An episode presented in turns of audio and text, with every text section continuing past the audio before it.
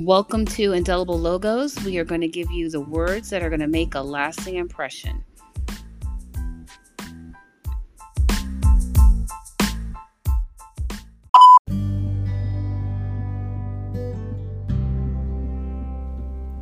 Welcome to season two, episode two of the Indelible Logos podcast.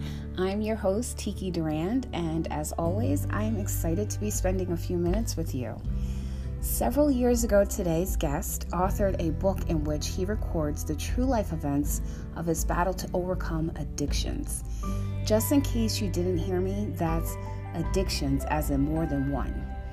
While the book titled A Journey Through the Shadows of Death is a quick read, the time frame covers a lengthy period of 25 years. The author has a gift to tell his story in a way which it just pulls you right in and he holds no punches. I hurt, I teared up, I celebrated, and honestly, at times I laughed out loud while he took me from one account to the next. I am truly honored to welcome C. Thomas Carson to the podcast audience. Thank you so much for joining me today. Oh, you're most welcome. It's my privilege and pleasure. Amen. So, while searching for a book called The Love Dare, I came across a copy of your book that you had given to Francis, and I think it was probably back in 2006. That's correct. Uh, okay. So, uh, although I had started to read it at that time, I don't even think I ever got past the first chapter, and I'm not even sure why, except that perhaps it was for such a time as this. And while the, the focus of the book may largely be centered on the 25 years that you fought to overcome your addictions, I couldn't help but see a bigger picture. Um, there is this theme of grace, protection, and overwhelming demonstrations of love that it not only did it come through God, but your family, specifically your parents. It reminds me of the scripture in the Bible, and I know that you know which um, which one I'm going to refer to because you say it in your book, and it says, God works all things together for the good of those who love him and are called according to his, his purpose. To give our listeners some context into our conversation, um, please just share a little bit about what that time was like for you and how your life has changed since then. Wow.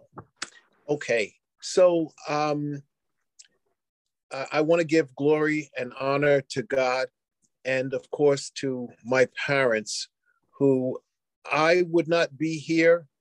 Um, my children, my grandchildren would not be here. We'll, we'll go into that a little bit later. Um, the introduction to my book, uh, talking about the addiction and how the world views addicts. I'm going to read that now. So this is from the, the beginning of my book, and it says addicts are taken advantage of every day of our lives. The drugs have taken our desire for a normal way of life. The streets have taken our dignity.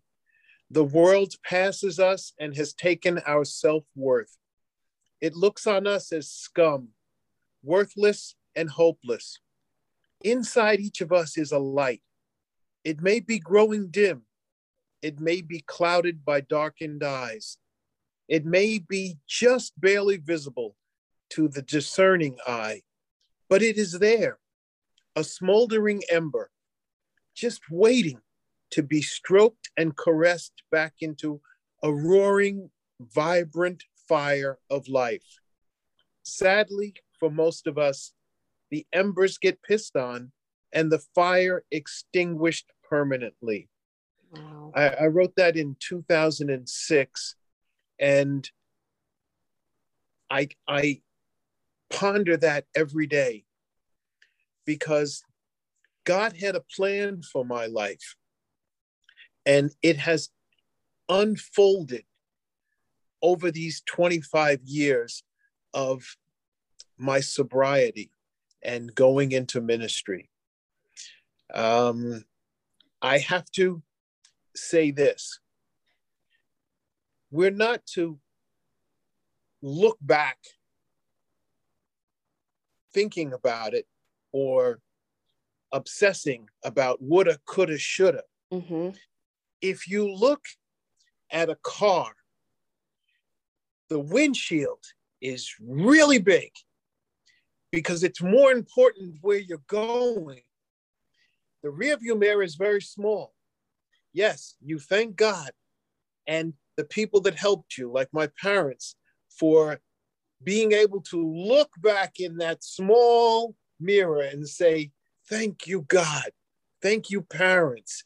You saw what I couldn't see. And now that you're looking ahead at your bright future, the world is, is yours. Um, God wants us, He came that we might have life and have it more abundantly. We should be living the abundant life every day. Every day. And every day, every day. Amen. Amen. Does it cause you to, when you see people on the street, um, that you can, because you lived it, that you can identify with where they are, what kind of a reaction does that or response, you know, does that bring up inside of you? It literally, you know how people say I have a my heart aches? My heart really aches. It it physically aches. Um, tears come to my eyes. I, I remember um, when uh, Dee Dee and I got married, we stayed in the city for our honeymoon and walking past homeless people. Um, I, I just would give them coffee, food, a couple of dollars because it was so near and dear to me. Do you know, we don't know what that person's circumstance was. We don't know that person's background. Uh, later on, I'm going to tell you how God has blessed me just supernaturally, abundantly above anything that I could have expected. So we cannot just walk past people there, but by the grace of God. I grew up in, in a middle class family. My dad was a Baptist minister. My parents worked uh, two and three jobs. My mom owned a catering business. Life was good. We lived in a house. We had a dog, uh, two cars, but I ended up homeless, living under a bridge, addicted to crack cocaine, 25 years of drug and alcohol abuse. So when you see that person, you don't know what their story is. They could be anybody from any walk of life. So don't just give them a handout, look to give them a hand up. And when you say give them a hand up, is that a word of encouragement? Is that, uh, you know, offering, if they're open to it, a word of prayer? Um, how do you do that? Because I know that there are people who struggle with whether or not to give finances because they're afraid that they might be doing them more harm than good. Um, there are people that are afraid to uh, do anything because they feel like this person could just be someone who's standing on the street and is not really in a, situation of need. And it's kind of, you know, like their scam. Um, I, I, one thing that I know for me personally is is no matter what you do, you need to be directed uh, by the Spirit of God. Absolutely. But there might be other people who don't understand that, and so they might want to, like, how how would you suggest when you say give them a hand up? What exactly would that look like? So I keep um, tracts with me, a, a little small New Testament Bible, and I will ask if I can pray with them. I will give them the word. I particularly when I first started, I was giving money. And the Lord said to me, food, give them food and feed them with the word. They may not accept it. But do you know that many people that are homeless, if you're giving them something, do you know what they say? Thank God you. bless you. Mm-hmm. They say, God bless you. Thank you. But I hear all the time, God bless you. And and there's my my in. He already has. Do you know that I was homeless too? That I was addicted to crack cocaine. So now I can put a little testimony in there. And of course, I try to give them food because many of the, I'm not going to say all, but there are many homeless people who are addicted to drugs and alcohol and other things. And you don't want to feed into that for them. So by the hand up, it's giving them that word of encouragement, that that tangible. Um, you know, you can talk about God and you can talk about Jesus, who you can't see, but people can see you, and if they see God, if they see Jesus in you, in your the way you act towards them, I'll, I'll give you a, a a quick example. Uh, there was a homeless person, and I had some socks that I had gotten for them. And I changed this person's socks. Now, I was homeless for years. And believe me, if I took my socks off, I could clear out a subway car. But that made that person feel the love of God that someone got on their hands and knees bought them socks and changed them for them because he he couldn't physically do it for himself. Wow. so that's the hand up that that you see the worth in that person because for me when i was homeless i felt worthless. I was under condemnation. I had abandoned my family. Um, I, I was doing drugs i was stealing I, the, the whole way of life that um, i had been brought up in i turned my back on I'm, I'm feeling it all over again as if I'm reading the book all over again. Um, and that kind of brings me to one of the things that struck out to me was your ability to quickly adapt and learn whatever skill or trait mechanism that you needed in order for you to be successful in that endeavor for that moment. Um, I, I I I found that very intriguing. Like you, whatever you put your hand to, you made it work. Um, so I'm I'm going to ask the question: Do you still find that as evident in your life now? Are you still quickly learning and adapting, especially with this new technology? Absolutely. So, um, this is going to be kind of a long answer. Okay, go up, go for it. Okay.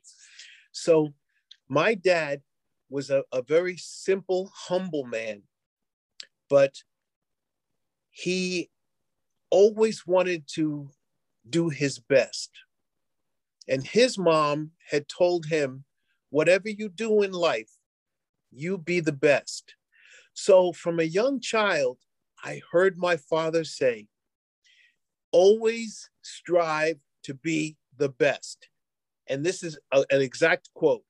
If you're a ditch digger, let them say about you that you're the best ditch digger that there ever was. So, my dad, coming from the South, um, up north, he had a number of jobs.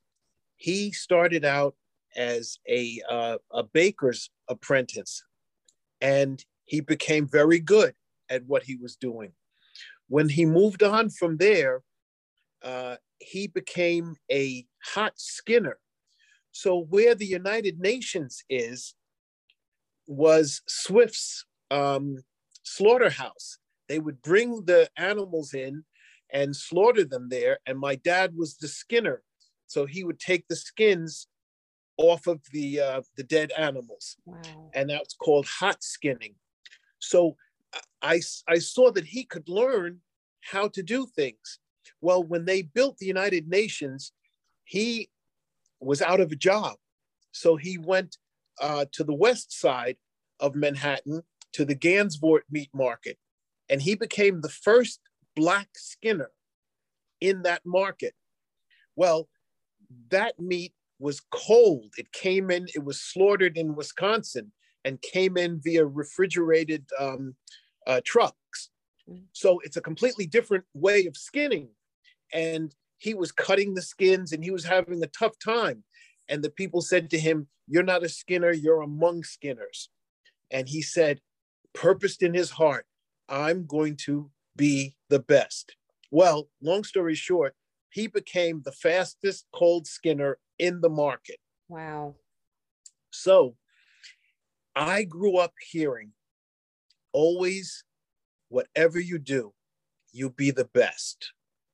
So I learned at an early age that to be the best, that you had to really apply yourself.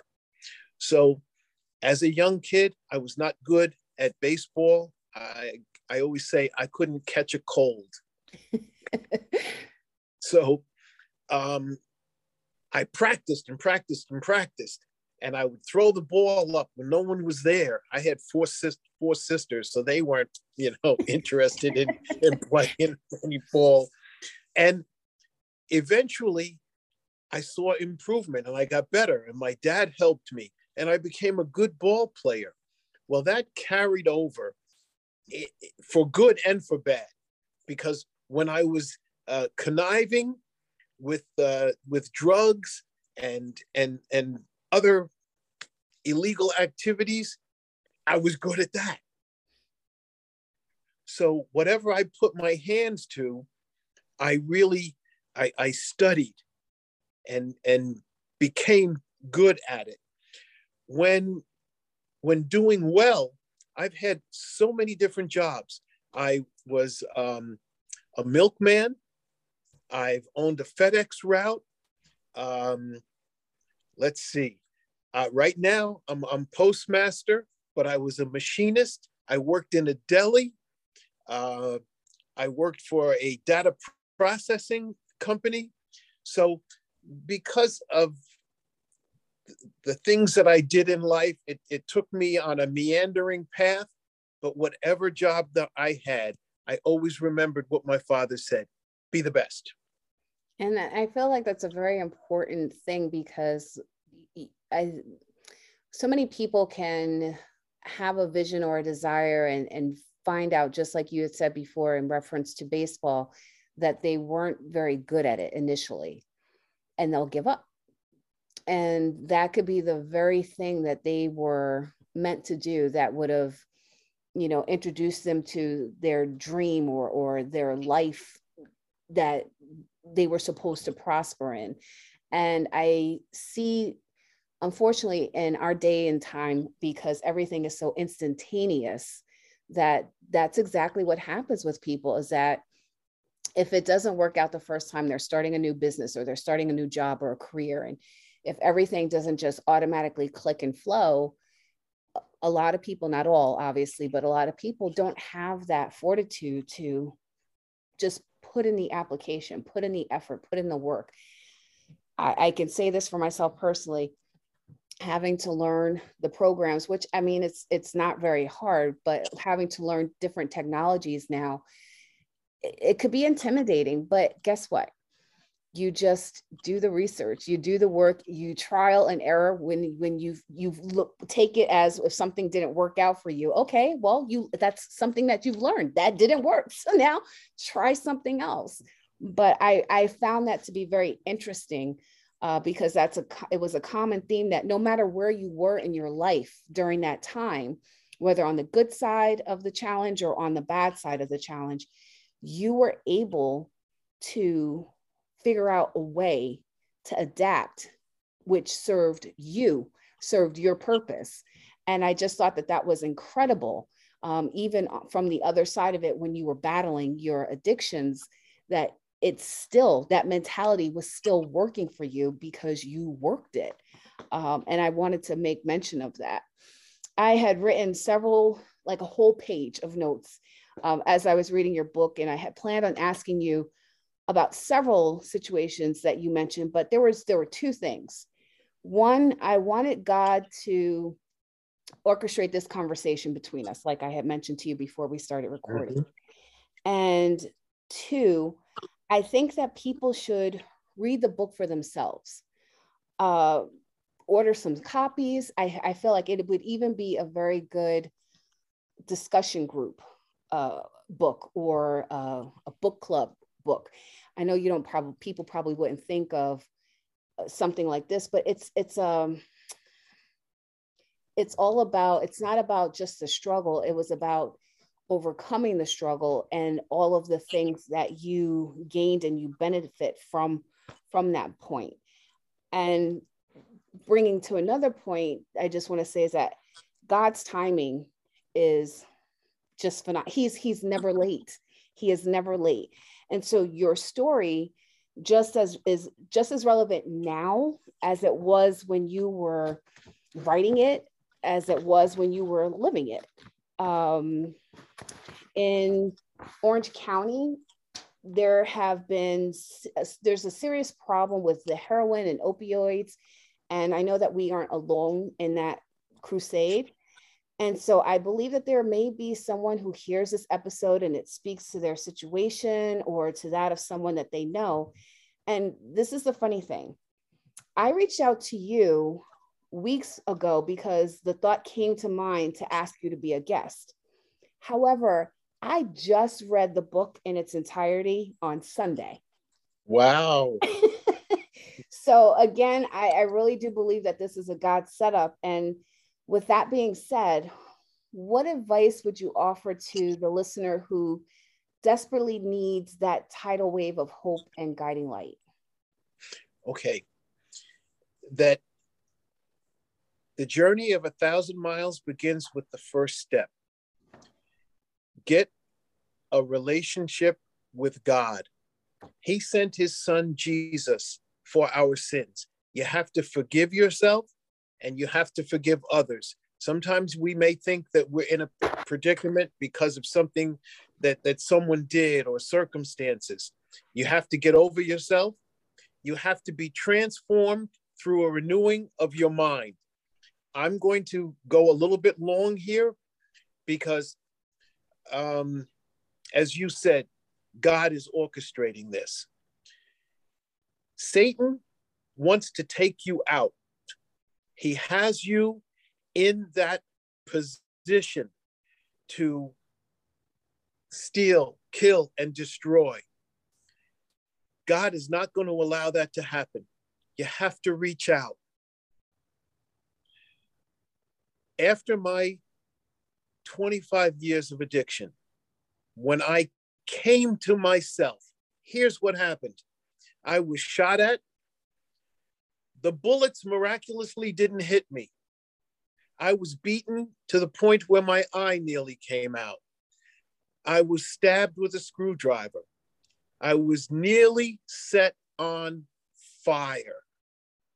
And I called my father, and he came and picked me up within 45 minutes and helped me get back on my road to recovery. So we have a purpose. We and our purpose is to live out God's plan. Mm-hmm. Yeah. So the enemy is always trying to distract you from God's plan. So follow me here. I get sober. I get married. I get custody of, of um, one of my children. I take a job as a machinist the man starts training me. Then I needed benefits. God opens up another door. I'm able to uh, become a shipping manager at a company in Rockland County, uh, start making more money. So I started out making $5 an hour flipping burgers. That was my first job after I got sober. Within two years, I'm now making $25 an hour. That's God. God has a plan for your life. Within those two years, I get custody of uh, my daughter. I get married. I start going to Redeeming Love uh, Christian Center. And all of the things, the promises that God has, I start reaching for them because I'm being transformed through a renewing of my mind. So God sees the future because He's omniscient. So He can see where you're going. We sometimes are, are caught up on where we came from and, and this little tunnel vision here. God sees the whole picture. What am I saying? Five years after I wrote this book, well, let me go back. I'm sitting in church, and Reverend Billy Joe Watts comes and says, There's a book in you. And I knew in an audience of 2,000 that he was talking to me. So I quit my job a year later and wrote this book. That's in 2006. And then I went on to another job and I wondered, hmm, I no one would publish it. I self-published it, a thousand copies. I was giving them out. I sold some of them. And I'm wondering what what happened here. Well, five years later, in 2011, I had written in the book Let's find the page. And I want this to be a word of encouragement for you who are struggling. Now, some 25 years later, I am clueless as to whether I have a son or daughter by this woman. I often think about this. My prayer is that this book will open some doors to set the record straight once and for all. I will leave that up to God. If it's true and there's a good reason for us to have contact, then it will happen. Well, turns out there's a woman who has been searching for me, but she's searching for me under Tom Carson. And I go by C. Thomas Carson or Clarence Thomas Carson. Well, this woman Googles my name, finds that my dad had passed away, looks in the obituary and it says surviving son, Clarence Thomas Carson. She Googles that. It takes her to the Amazon website. She sees the book five years later. And she says to her fiance, at the time, she's married now, if he mentions me in the book, I'm going to call him. And my telephone number's in the book. Yes. Mm-hmm. I get a phone call. Hi, this book really profoundly touched me. I'm like, oh, that's nice. She, well, I'd like to talk to you about it. We're having a conversation. She goes, and my name happens to be, and she gives her name, and I'm like, are you, are you, are you telling me you're my daughter? She says, yes, sir, I am.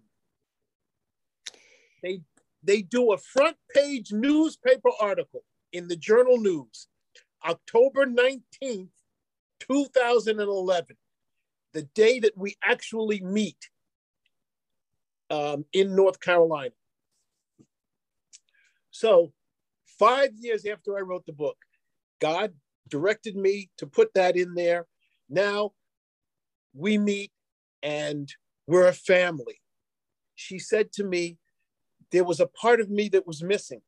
I didn't know this side of the family. So you see, God has a plan, but we've got to line up with that plan. Now, listen, I told you this will take a little while. All right. So now it's 2011, and we meet, we become a family on the day of that newspaper article, October 19th, 2011. There is a murder suicide in a town called Cross River, New York. The person who's doing the article about my daughter and me and how she met me, said we were going to be the headline. But because there was a murder suicide in Cross River, New York, they put us in the middle of the page. I'm working for FedEx. I sell my FedEx route. I go uh, to work for the post office. I start out working nights, sorting the mail. I become a letter carrier. And then my, my manager literally said, You're the best employee I've ever had. So I worked my way up in the Postal Service. I get into sales at the district office. And after two years, so now in 2013, I started working for the post office, March of 2013. So now I am in sales at the district office in White Plains, doing well. And I just feel that there's more, that I want to be more uh, customer service orientated. So I'm talking to one of the plant managers that managed me in Newburgh, and he says, "Oh, okay, um, shoot your resume to me." And he, he interviews me, and he says, hmm, "You're really not qualified for this job, but I wanted to hear what you were about because I've heard so much about you." He says, "I might have a position for you," and he hands me off to someone else, and they um, send me for training, and I become an OIC, which is an officer in charge in Cross River, New York, on October 19th, 2016. Wow. Five years after I wrote the book, I meet my daughter.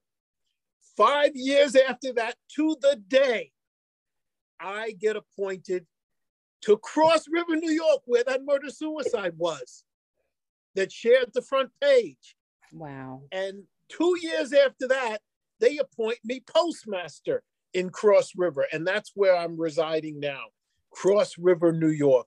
You see, God has a plan for you.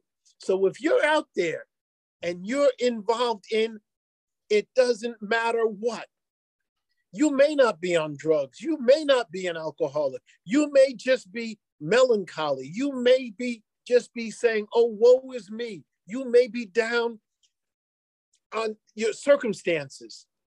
God has a plan. Follow through with that plan. Journey of a thousand miles begins with the first step. Take that step towards Jesus. I can go on and on and on about the goodness of God in my life.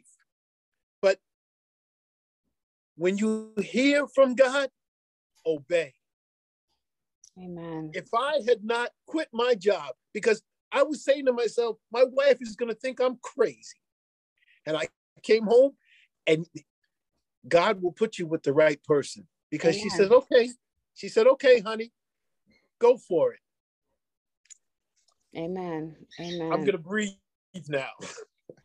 this is so exciting. That was, that was, encouraging for me because um, I've spoken on on other podcasts and I've written in blog my blogs before that. There have been times that it, it's just been, you know, you you your heart, your spirit wants to say yes, but your mind is saying something different, and you have to have that battle.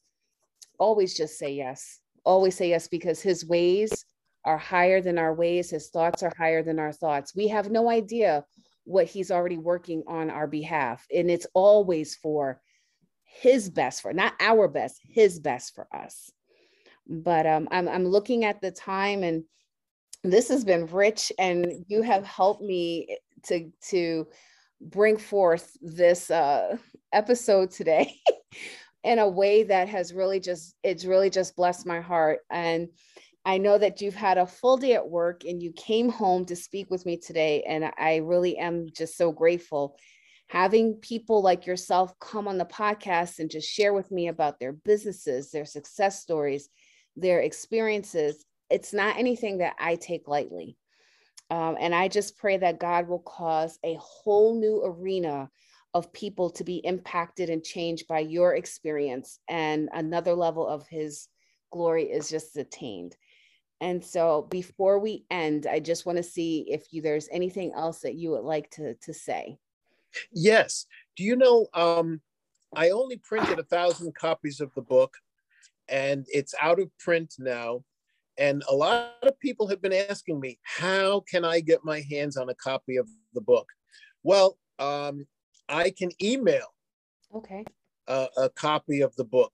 So I want to make it affordable for everybody.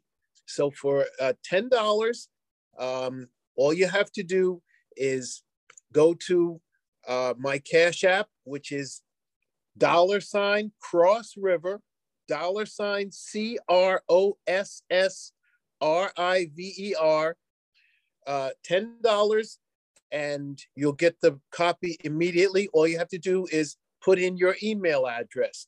And you know, I went on Facebook and and put it in, and and like fifty people that I grew up with ordered the book and they say that they've been blessed by it. I believe it. I believe it. We we talked about God's timing and you know that his way of just working everything together for our good and his glory eh, there's no one who can match god in the way that he orchestrates things nobody and I, am I'm, I'm quite glad about it and i'm quite glad that uh he's just called me to be one of his co-laborers in this endeavor um but i'm i'm gonna end on this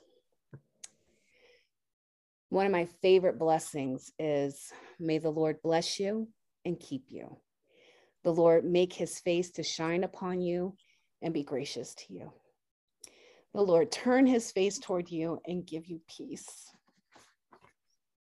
And I want to just say that all of you listening, I speak the same blessing over you.